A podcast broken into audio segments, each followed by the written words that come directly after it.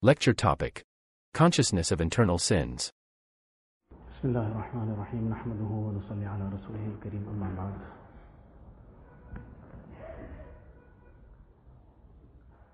The purpose of this gathering, like any other gathering of this nature, any dini gathering, any get together where something of deen is going to be discussed. So the objective is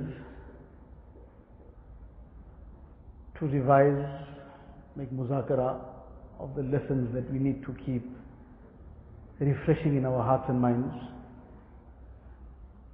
of those aspects that bring us closer to Allah Ta'ala, of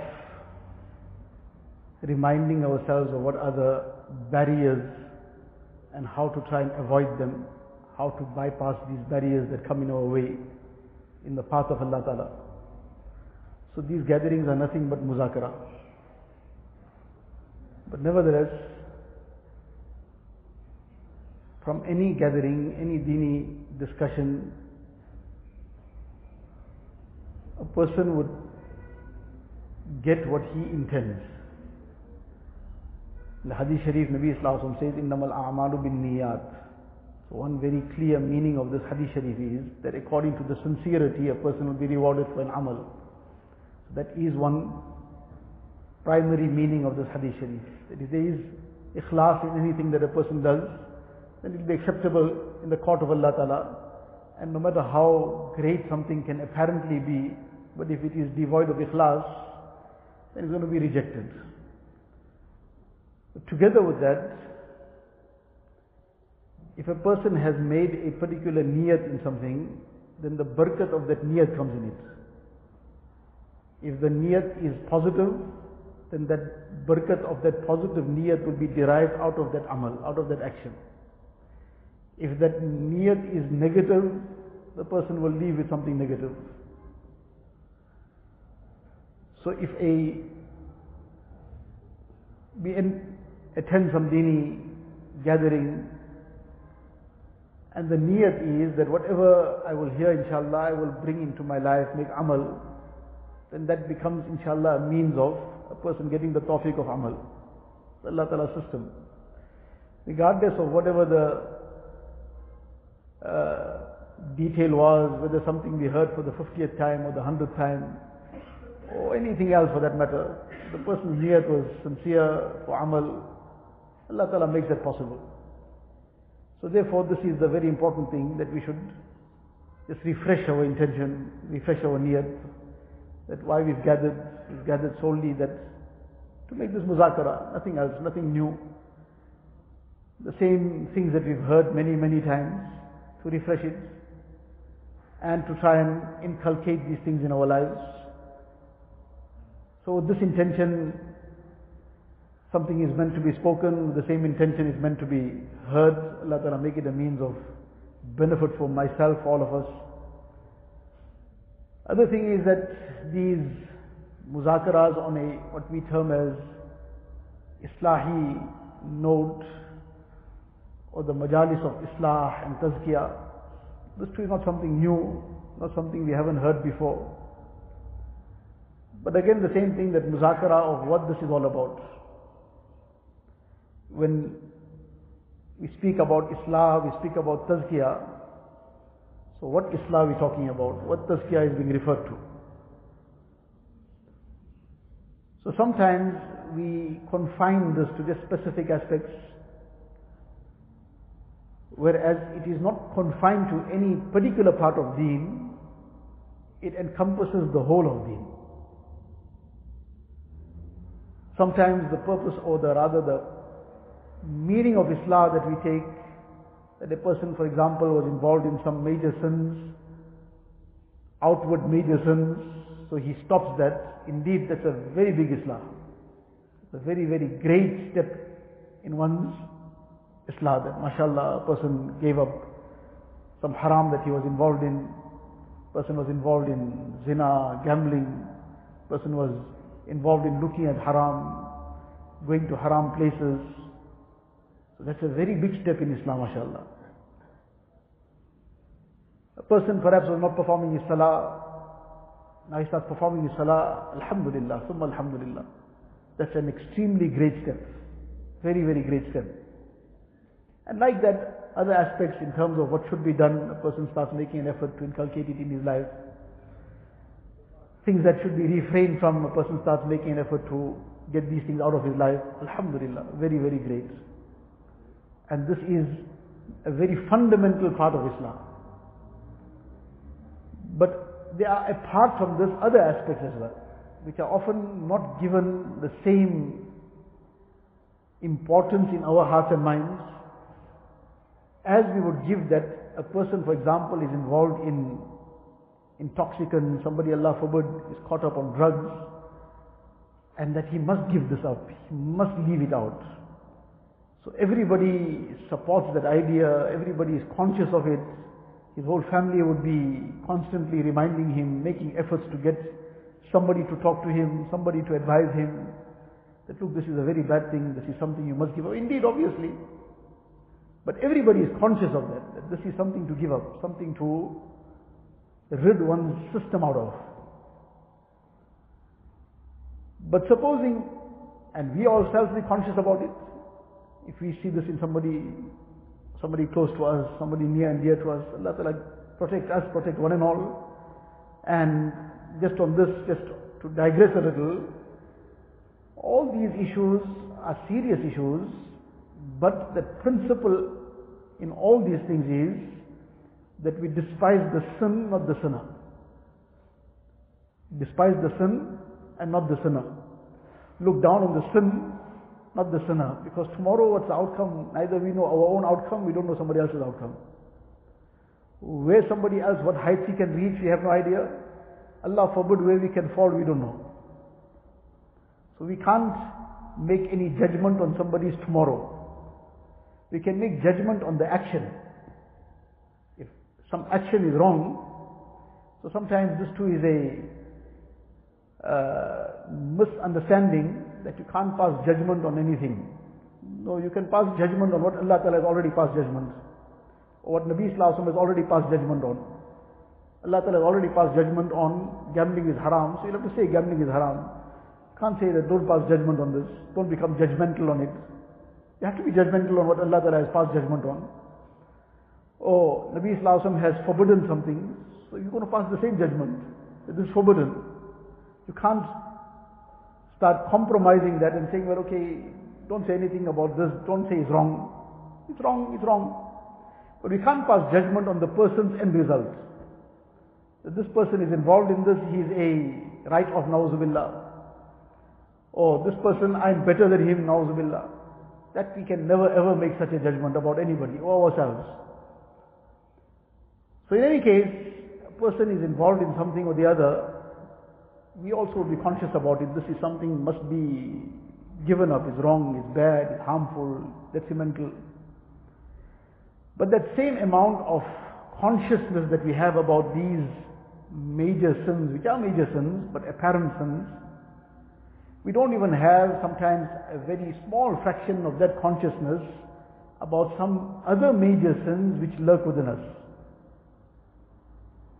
For example, that degree of consciousness about pride. That this pride that is within me, which is manifesting itself in different ways. Now, pride is not something anybody can visibly see. This is the malady in somebody's heart, in our own hearts but it will manifest itself in many ways. How we speak, how we react especially to various situations. Somebody said something, somebody did something within the four walls of our home. How we conduct ourselves in our businesses. Something goes wrong and what kind of language a person starts using. How he treats somebody, somebody made a mistake. What kind of reaction comes from his side all these things, somebody on the road, somebody cut in front of him maybe while he was driving. Anything for day-to-day issues, the reactions are very great indication of what is inside. So now we detect obviously the pride within us. We might detect jealousy in us. If a person just looks little bit, sometimes we'll be able to see for ourselves. That this jealousy is sometimes lurking, that a person is wishing somebody else's ni'mat be snatched away from him, something must come, happen to him, somebody must get hurt in some way and harmed in some way, destroyed. All these things are lurking in the heart. Sometimes the issue of, for example, badgumani, harboring baseless suspicions. This happens like on a daily basis. Somebody said something and we jump to conclusions about why he said it. That this was the intent. Because perhaps whatever it was, person made a statement of some sort, said something to us. So now we jump to the conclusion that this person said this just because he wanted to score some point against me. Now, this happens like multiple times daily. But how often have we reflected that from the day of Qiyamah, I'm questioned about producing the evidence for what I, the conclusion I jumped to. That I said this person said this because this was his intention. Where's the pro- evidence? This was his intention. Can you prove it? This was his intention. I can't prove anything. Have I placed myself on the scene of Qiyamah that uh, could I prove this? I can't prove it. So does this come under badgumani or not?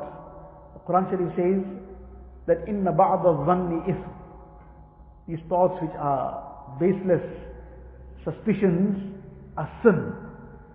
Now that same consciousness that is there about a person being involved in some intoxicant, which is obviously very serious, somebody nauzubillah gambling, somebody involved in zina, somebody involved in backbiting. Backbiting unfortunately is not even given that kind of seriousness and severity in our situation. So these things which we do regard as severe and are very severe, that same consciousness is not there in our hearts regarding these internal sins. Now just as a person is conscious about these external sins, this islah and tazkiyah, is to make this effort to make ourselves conscious of these internal sins also. Within ourselves, the things that lurk in there. And just as a person with some understanding of deen, he makes an effort to keep himself clear from the external sins. Person who's got some consciousness of deen, mashallah, he dresses in an Islamic manner, he has a beard, he is seen in the masjid regularly, he'll be very hesitant to walk into a bar. He won't do it. Even if for some reason he's suddenly got an urge to do it, he won't do it. He'll hold himself back from it.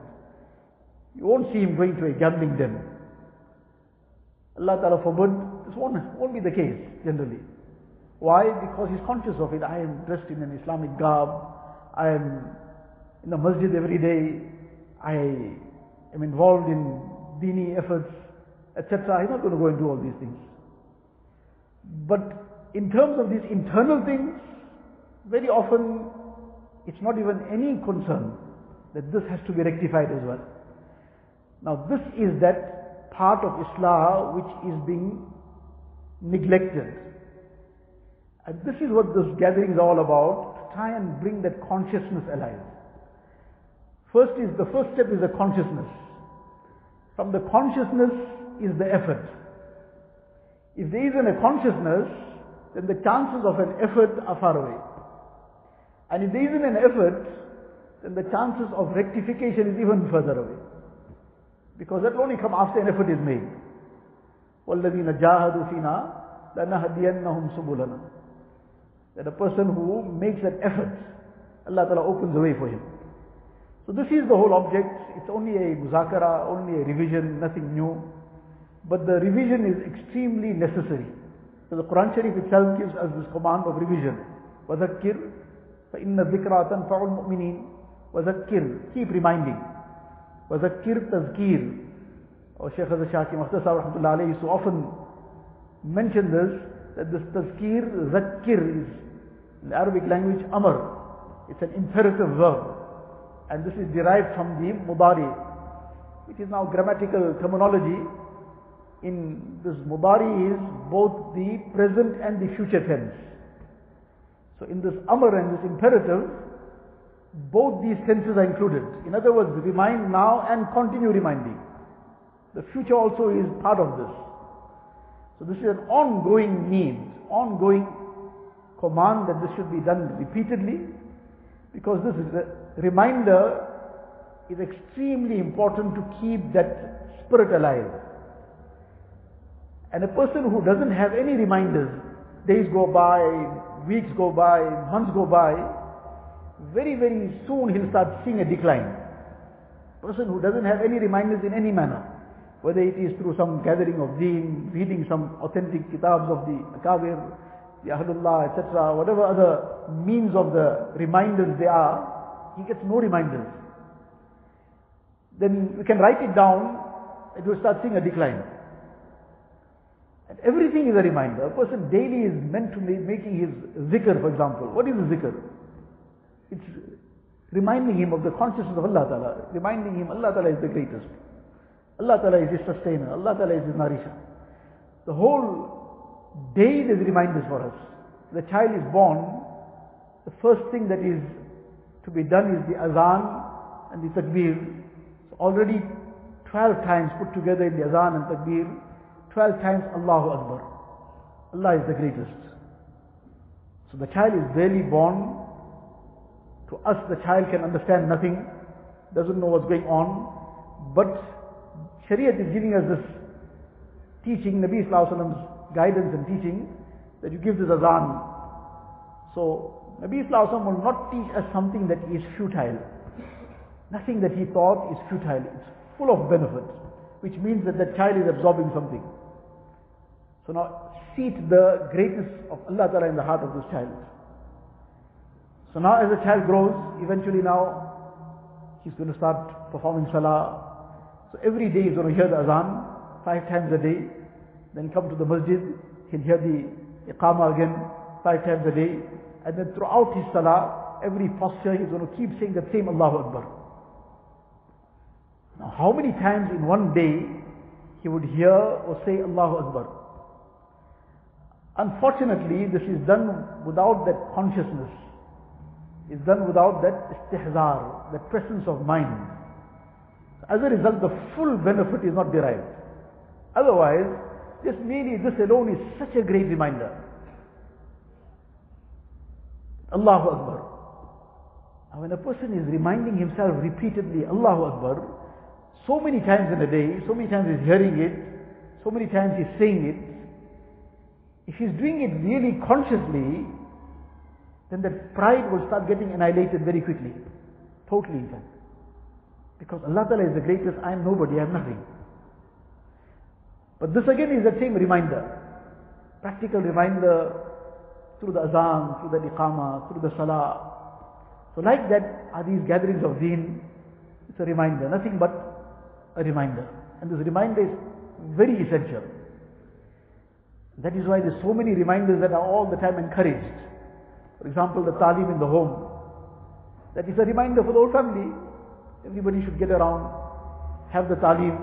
So it becomes a reminder for the every person in the household. They get reminded about salah, get reminded about tilawat of the Quran Sharif, get reminded about zikr, get reminded about the sacrifices that were made for deen, how deen came alive, and how deen reached us.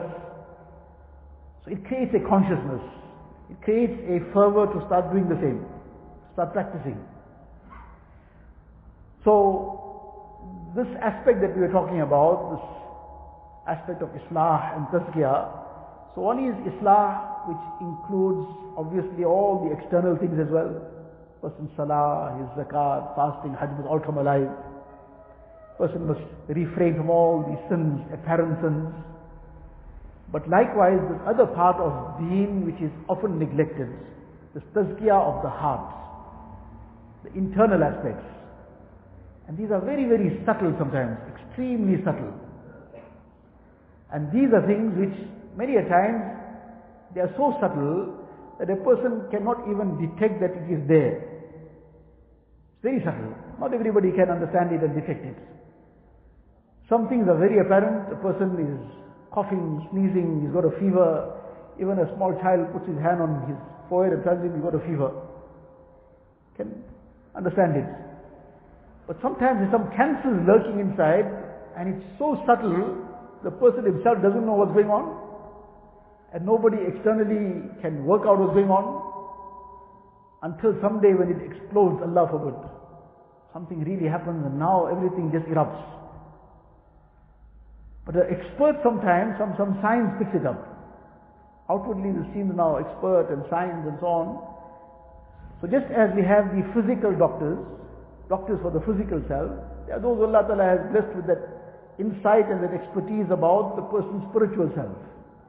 Imam Shafi Rahmatullah alayhi, one person was once insisting upon him that you have this ability of kashf, that certain things you detect and can basically see things that other people don't see, meaning like unseen things. So he is denying it, he's saying, I don't have any such thing. This person is insisting that you have it. He says, no, I don't have any such thing. And he's not going to lie, he's a person of that caliber. He's not going to say something that is a lie. So any case, as they're talking about this, one person happened to pass by, a complete stranger. He happened to just pass by. Now they are talking and this person passes by. So the person who was now making this, insisting on Imam Shafi Rahmatullah you have this kashf. So he just asked, okay, this person who's gone past, what do you think? What is his occupation? What does he do for a living? So he looked at him, looked at his walking, how he's walking, just observed it for a while. And then he said he's either a blacksmith or he's a carpenter. He's a blacksmith, ironmonger, person working with iron and so on, or he's a carpenter. So the person was debating with Imam Shafi Rahmatullah now he heard this, so he quickly chased behind that passerby. Went and stopped him. Said, look, I just want to ask you what you do for a living, what you do, your occupation. He said, previously I was a blacksmith, now I'm a carpenter. Before I used to work as a blacksmith, now I'm a carpenter. Now, what he made out, how he saw this, what became the means of identifying this. So it is the very fine things manifest itself in a person when he is occupied in something. Person who's doing something, there are certain very fine signs that come along. Now, not everybody is able to detect that. Somebody of that caliber, with that fine sight, and knowing the signs, he can detect it. The Hakim put their hand on the pulse of a person and they are reading something. And then they are diagnosing as a result of that what they are reading. Perhaps we might not even find where our pulse is. But they are reading so many signs out of that and diagnosing and diagnosing accurately. Now sometimes after a lot of uh, scans and tests and whatnot, after a lot of other things, then a person, the doctors come to that conclusion which some expert hakims come to by merely touching a person's pulse. One alim came many years ago to South Africa from India, senior person, maybe about 15, 20 years ago, more so. So he was just talking in general, and uh, somebody asked him something in, in answer to that. He was just saying, no, when I came, I stopped in Bombay on my way to South Africa because I needed to see this Hakim before I came. So he started talking about the Hakim. So you see, when he went to the Hakim, the Hakim put his hand on his pulse, and for about a minute and a half, two minutes, carried on just doing that and reading the pulse quietly. And then he asked him, okay, tell me what your problems are. So he read the pulse, he didn't say anything. He asked him, okay, tell me what your problems are. So he started giving all the problems. I have this problem and that problem and whatever, about half a dozen things he mentioned. So when he stopped, he said, anything else? He said, no, this, this, these are the issues that I want to treat. So when he said, no, nothing else, so the Hakim asked him, but what about this particular issue? He mentioned one thing. So when he said that, so, that was the main thing I came for. See, I forgot that. That was the main thing I came for. Out of all these things, that was the main thing. Now he forgot about it himself, but the Hakim read it through the pulse. Now that's not any kashf, that's an expertise, that's a skill. It's a skill that he picked up from training, whatever. But the point is that he can put his hand on somebody's pulse and diagnose deep inner issues. So likewise, from a person's talk, from his walk, from his actions and reactions and various things, those who Allah Ta'ala has blessed with their expertise, they will detect things which we will be totally oblivious of. We'll think very fine about ourselves. But they'll point out to us that what we did, what we said, these are very, very, these are giving indications of some underlying issues. One person, he once had Hazrat Mufti Mahmud Sahib Rahmatullah he had invited him to his hometown. So in any case, others had gone. So now he's introducing his hometown and after having mentioned a few things, now he was the only alim in that town. There was nobody else there. So now just more in a jovial way, he just said it more in a jovial way. He said, this is the town I am in and this is who I am in. Among the blind, I am the cockeyed among the blind. अंधों में मैं काना हूं अच्छा इस एक जुमले में दो दावे हो गए in this one line of yours, you've made two claims. Now, can we even just, our mind go to anything, any claim in this? The person is, we, if we made, and we would have probably made some kind of statement sometime like this, feeling ourselves to be now making a very humble statement. Uh, very humble. This is one statement you made two claims. One claim you already made is that all these people are all rejected because they're all blind. So you're not talking about blind now, not physically blind. They say ando me kana, so all these people are all write-offs. So what basis you making this claim on? They're all write-offs.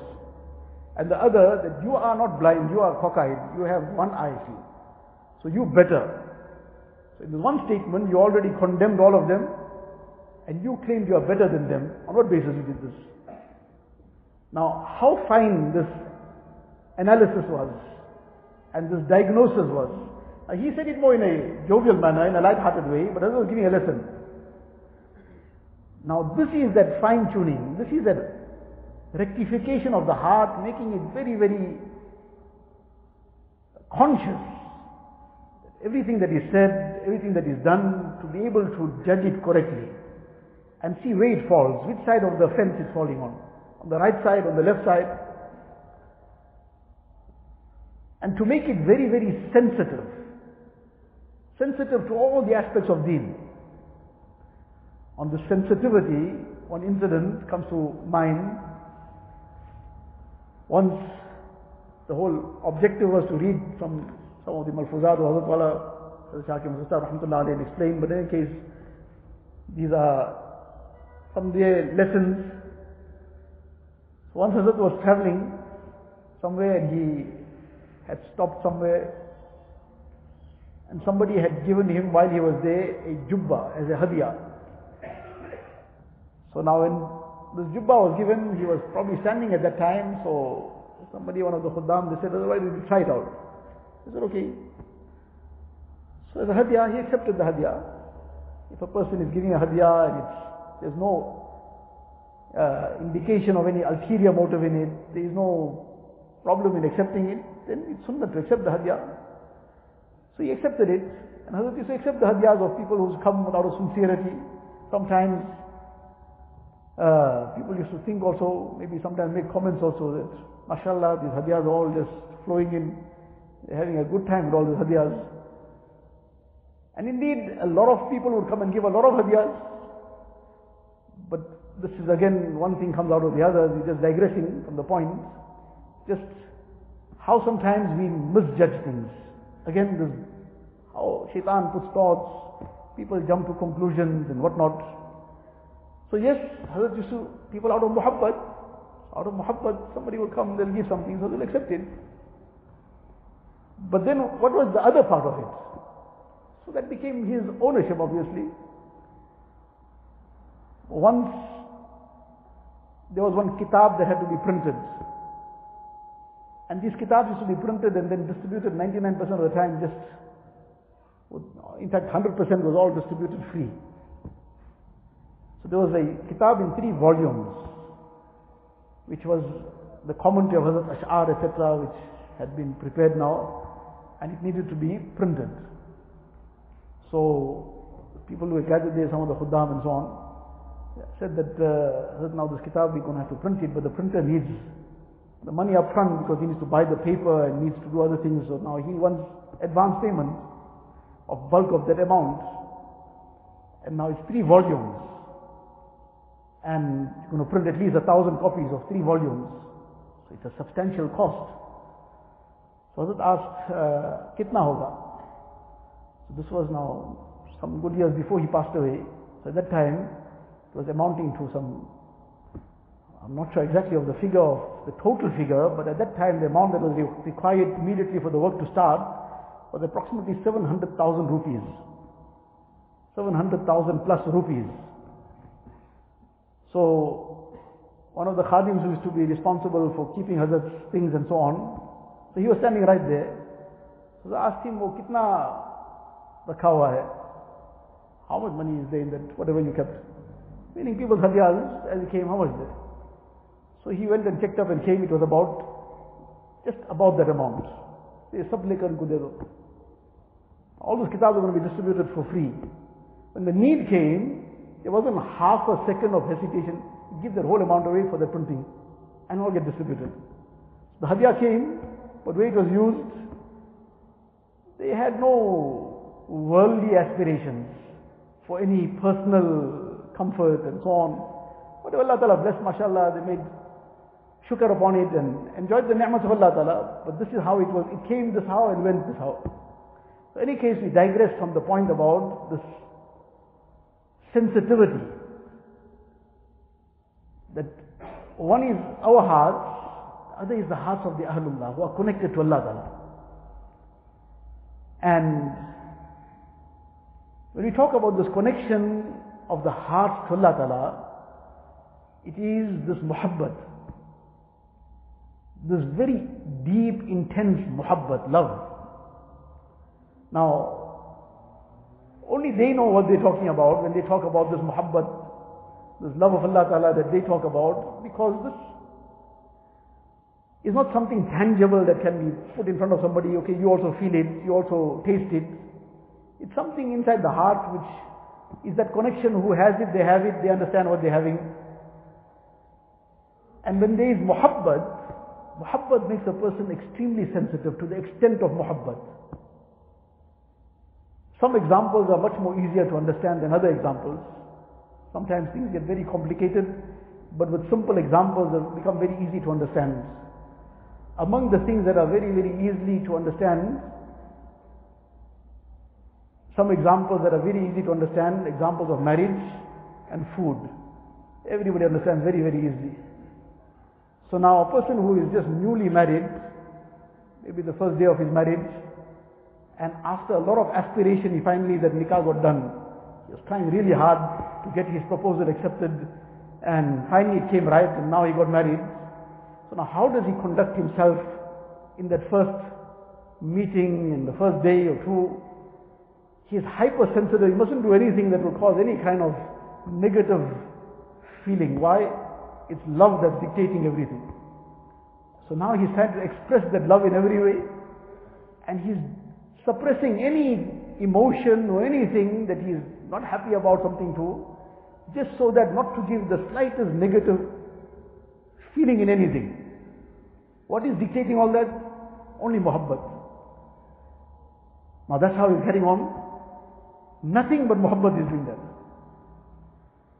So that he became very sensitive to everything. I mustn't do anything that's going to be now create any kind of negativity and in different ways to express uh, that muhabbat and love. You'll see him in the first few days that he's opening the door and so on. And after a couple of weeks, he sometimes forgot to even pick the passengers up also. So that intensity in the first few days is dictating everything. So that is the effect of muhabbat. It created a certain sensitivity. Muhabbat created that sensitivity. Now this is for makhluk. This is for makhluk and every makhluk like us. The Anbiya wasalam were the perfect beings who Allah Ta'ala gave the highest excellence and among them Rasulullah the greatest of all excellence. And then as the time went, and now people like us, we are filled with faults. We are filled with all deficiencies. So others are all makhluk, are makhluk also. So despite being filled with deficiencies all around, but that muhabbat makes people sensitive to each other in such a way. That despite the next person's deficiencies too, we have this extent of sensitivity. Why? Because of muhabbat. Now when that muhabbat develops with Allah Ta'ala, when that conscious, when that ta'alluq develops with Allah Ta'ala, then can we imagine when a person becomes conscious of Allah Ta'ala, what extent of sensitivity will develop in the heart for what will please Allah Ta'ala and to refrain from what will displease Allah Ta'ala. Because only muhabbat that makes a person now, in the first few days of marriage, because of that intensity of that muhabbat, whatever his habits are to, he will be able to easily refrain from it. Then he doesn't say that I can't do without this, I can't do without that. He says, no, I'll do without everything. Just to try and keep everything going very well. But then after a while, when that intensity starts leveling out, then somehow he can't manage anything. He can't hold his tongue.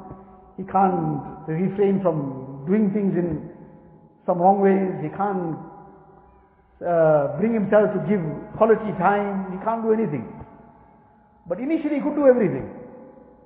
So what was the difference? It was that intensity of muhabbat. But now when this muhabbat develops for Allah Ta'ala, then can we imagine Allah Ta'ala is Khaliq. Allah Ta'ala is totally free from every blemish, every deficiency. Allah Ta'ala is the creator of every perfection. So when that muhabbat develops with Allah Ta'ala, what degree of sensitivity it will create in the hearts? That's beyond our comprehension and imagination. Those who Allah Ta'ala blessed it with, they know what they're talking about, what they're feeling. So now just this understanding of this sensitivity. So now we're talking about this incident. Somebody gave him this jubba as a hadiyah. So now he was trying it on. Somebody suggested try it on. So he was standing. So he said, okay, let's try it on. So this person opened it out. Now he helped him to put it on. As soon as he put it on, with sort of urgency, इसको निकालो jaldi, take it out. This person didn't fully understand and comprehend immediately that why should I, you know, that I should take it out quickly. So he started still maybe coming around to take it out. So with even more force, he said, Jaldi nikalo. So he then quickly came and he, well, he was standing there, whatever. He quickly helped him to take it off. So now when it was off, removed now, so he's shocked also what happened. So either he inquired or however, but I said, didn't you notice that it was already, it was long. Now it was new, was trying it out. So it was the first time it was just being tried, tried out. Didn't you notice it was below my ankles? And if in that moment my maut came, I would have passed away with this thing on me, below my ankles. How would I have met Allah Ta'ala then? Now this sensitivity, my Allah is watching, Allah is aware, and I don't want to do the slightest thing to displease Him. What's directing that? What's dictating that? That muhabbat for Allah Ta'ala. So what am I saying? What am I doing? Now, to make excuses for ourselves is very easy. Sometimes we do something and we'll make some excuse for ourselves. You see, actually I, I didn't want to say it, but that person now, the way he carried on, he made me say it. Your tongue is in your mouth. Did he hold it and shake it? Did you say it? So now, that person did something, that staff member or whatever, so now the person starts swearing. He starts swearing, and then he realized that he's swearing now. It's not the right thing to do. You see, you, you always make me do this. You make me swear. So I became that person's fault. See, my sin on your head. The day of Qiyamah, Allah Ta'ala is going to take you to task for me swearing. No, no. Allah Ta'ala is not going to take somebody else to task for our swearing, for our wrongdoing, for our incorrect actions. That person's wrong, he'll be answerable for. Our wrong, we will be answerable for. But due to that lack of sensitivity in the heart, so things will happen, things will carry on, and at the most we'll make some excuse about it, we'll think nothing about it. Now this is what that Islah is all about, that tazkiyah. Creating that sensitivity in the heart. And this comes with muhabbat, ta'alluq with Allah Ta'ala. To the extent that the person has developed this ta'alluq with Allah Ta'ala, to that extent the sensitivity starts getting created. Hazrat Mawlana Ilyas Kandhlawi rahmatullah alayhi, he was very ill in his perhaps last days of life and he needed to be helped to even make his wudu. So the person who was going to be helping him to make the wudu, he started pouring the water in washing the hands. He started pouring, instead of pouring from the fingers down, he started pouring from the elbow down. Now the sunnah is that when washing the hands, then you should wash from the fingers down. So in that moment, he just started pouring it from the other end, just went to pour. Uh, he's in his, that moment of time, illness, and he suddenly realized this person is about to do this. So he reprimanded him, he pulled his hand away and reprimanded him, मुझसे कुफर करवाना चाहते हो You want me to commit kufr? Now those who have studied Bukhari Sharif, etc., they would understand immediately what context he's using this word in. Imam Bukhari rahmatullah alayhi also titles one chapter in Bukhari Sharif, Babun Kufrun Duna Kufrin. That various different levels of kufr. So this is now in the, uh, not in the meaning of kufr in terms of the terminology. That kufr which is the opposite of iman. This is not that kufr. But every sin is a kind of a degree of kufr, which is not the kufr that renders a person's iman null and void. But it's kufr in a lesser sense. So now he was using this word in that context. But now in that moment of time, he is still so sensitive to this. That this action that you want me to do now against the sunnah is like you want me to commit a kind of kufr. Sensitivity. Why Allah Ta'ala, that ta'alluq with Allah wa Ta'ala. So that ta'alluq now created the sensitivity that nothing should happen which might earn the displeasure of Allah Ta'ala. And everything must be done in such a way that I earn the praise of Allah Ta'ala even more. Now where this comes from? This comes from like everything else, to perform salah, there's an effort behind it. To learn to perform that salah correctly. Otherwise, if a person didn't learn to perform that salah correctly also, many a person performs that salah for years and is doing it in a way that is not valid. Sometimes a person is performing the salah in such a way that he's doing certain things which are rendering that salah null and void. Many times it becomes apparent. That even requires an effort to learn how to perform the salah correctly. So an external amal like salah needs to be learned. That wudu needs to be learned. That manner of correctly fulfilling the fast needs to be learned. The correct discharging of zakat needs to be learned. And many times people don't learn even these external ibadats correctly. As a result, people discharge the zakat haphazardly. And now sometimes in a just casual discussion, the person says how he went about discharging his zakat. And it becomes clear he short paid tremendously because he didn't go about it correctly. He didn't go about calculating it correctly. He didn't bother finding out. A person doesn't learn the external things which are very simple to learn. He doesn't make an effort to learn that. That too will be null and void. Imagine if there's no effort made to learn what is so subtle within the heart. Of what should be inculcated, how things that are lurking in there which are the cancers, the spiritual cancers of the heart, how that is to be treated, how it's to be removed. If these simple amal, relatively, comparatively speaking, which are simple to learn, doesn't take too much of an effort. It needs an effort, obviously, but it's not complicated. It's simple comparatively.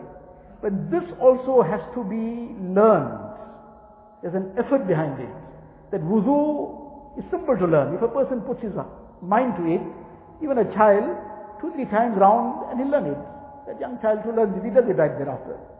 But it needs to be learned, but it's comparatively simple. When that comparatively simple amal also needs to be learned, needs to be some, some tuition needs to be taken for it, some guidance is required from somebody who knows how to do it correctly, then the very deep things in the heart, the very subtle aspects that lurk in there, Is that going to be rectified without some expert guidance, without subjecting oneself to somebody's tuition, without an effort to start off with? That is a very far-fetched thing. That is very, very far-fetched. That will never happen. That requires a person to subject himself to a learning process, to a rectification process. Until that doesn't happen, let alone the deep inner things of the heart, even the external things won't come right, generally. Illa mashallah. So this is, what is all this Islah all about, this tazkiyah all about, this rectification of the heart. It's often termed as Islah nafs, this inner self. This inner self is what then dictates what happens on the outer self. What's in the heart, it then expresses itself externally. So now this is also an effort. This is what this whole branch of tazkiyah is all about. This effort on the inner side. This effort on the heart. On correcting those things that lurk within us. Those cancers that are within us. That pride, that malice, that jealousy. All the various other love of dunya, love of the ego, and looking down upon others. All the other various things that lurk within us. And inculcating all the noble and beautiful qualities. The tawazu, the taqwa, and the inabat ilallah, ruju ilallah, creating this muhabbat of Allah Ta'ala in the heart, this ta'alluq with Allah Ta'ala, this is what this Islah is all about. This too is an effort. It's a process. There's things to be learned. There's things to be followed up. There's a whole cause that a person has to put himself through. And inshallah someday, somewhere, with the fazl of Allah Ta'ala, a person will get to the point. So this is the whole purpose of these gatherings, to merely just conscientize ourselves. This is not anything beyond that. It's just merely a reminder for myself, for all of us, that this is also our need. It's an extremely essential need to focus on our Islah of our inner selves, our external selves, to bring ourselves completely onto the path of deen, the commands of Allah Ta'ala, which pertain to our external selves, which pertain to our heart, the sunnah of Rasulullah sallallahu alaihi wasallam. Allah Ta'ala give me also the tawfiq, give us all the tawfiq. Inshallah we'll continue after the Maghrib Salah.